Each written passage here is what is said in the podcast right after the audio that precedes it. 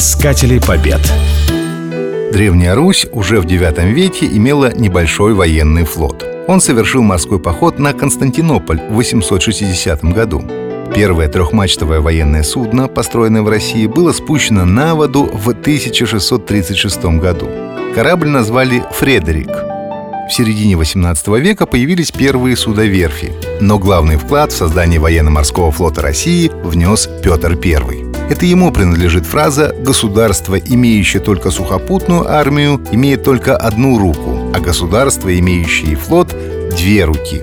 Именно Петр I организовал массовое производство военных судов. В 1745 году флот имел 130 парусных кораблей и 396 грибных судов. С тех пор Россия стала активно отстаивать свои интересы на море. В стране появились легендарные флотоводцы. К таковым относится Федор Федорович Ушаков. Адмирал не потерял в боях ни одного корабля.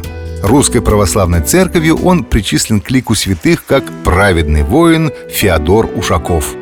К выдающимся победам относится его Средиземноморский поход – в 1798 году Павел I назначил его командующим российскими военно-морскими силами в антифранцузской коалиции. Эскадра под командованием Ушакова вышла из Севастополя и взяла курс на Средиземное море. На этот раз русские выступили совместно с турками. Объединенный флот насчитывал 44 корабля. За шесть недель морские десантники заняли острова Кефалонию, Левкас, Закинф и Китира, где находились французские войска. Оставалось расколоть крепкий орешек под названием Корфу. На острове находилось 3000 французских солдат и 650 орудий. Корфу прикрывали пять артиллерийских батарей на соседнем острове Видо. В порту в боевой готовности находилась эскадра в составе четырех военных кораблей. Город Корфу также был хорошо защищен, поскольку располагался меж двух крепостей. Военная операция началась с осады. Поскольку Корфу был хорошо укреплен, было решено взять его измором. Однако через месяц удалось высадить на остров десант и закрепиться. Сразу установили артиллерийские батареи, которые начали обстрел крепости. Когда прибыли дополнительные турецкие войска, Ушаков принял решение штурмовать Корфу. К берегу подошли два фрегата и открыли огонь по батареям противника.